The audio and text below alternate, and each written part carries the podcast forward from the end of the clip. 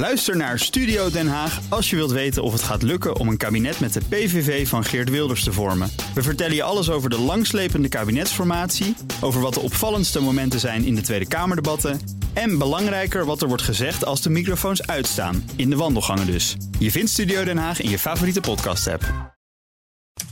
De column van Bernard Hammelburg.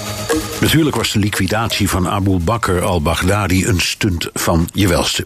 Donald Trump, op het gebied van zelfpromotie bepaald niet verlegen, gooide er voor de gelegenheid een schepje bovenop en schitterde als lefgozer in zijn rol van zelfbenoemde redder van het universum.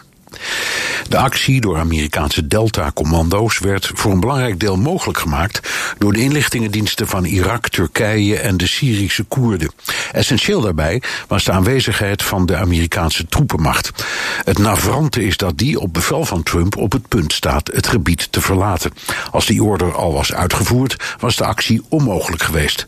Dat deel van het verhaal liet Trump weg. Wat hij wel deed, was een sneer uitdelen aan de EU, want wij Europeanen zijn maar een stelletje slampampers, omdat we weigeren IS-strijders terug te nemen. Trump dankte de Russen voor toestemming om over hun grondgebied te vliegen, wat Moskou tegensprak.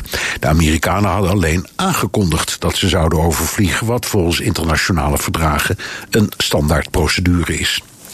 Trumps beschrijving dat al-Baghdadi jammerend en huilend de dood inging, wordt betwist door zijn eigen minister van Defensie, die bij de live video zat en daar niets van hoorde, want er was geen audio.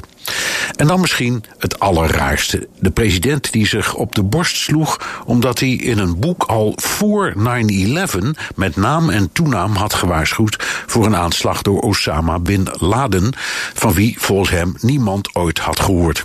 Dat zoog hij uit zijn duim, nog afgezien van de jacht die al sinds president Clinton in de jaren 90 op Bin Laden werd gemaakt. De vraag is waarom Trump ook bij deze gelegenheid in borstklopperij en leugens verviel. Met alleen een simpele verklaring over de feiten hadden vriend en vijand hem op het schild gehesen.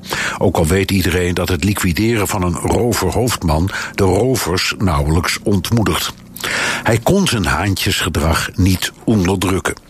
Toen hij op de avond van de aankondiging op de tribune van een honkbalstadion zat, dus niet een situatie waarin hij het publiek zelf kon selecteren, gebeurde wat er al tijden zit aan te komen. Lock him up, scandeerde het publiek. Het zal vaker gebeuren, zeker als hij op momenten van potentiële glorie in zijn eigen zwaard valt. En dat zijn Bernard Hammelburg, onze columnist op woensdag. En onze buitenlandcommentator 24-7.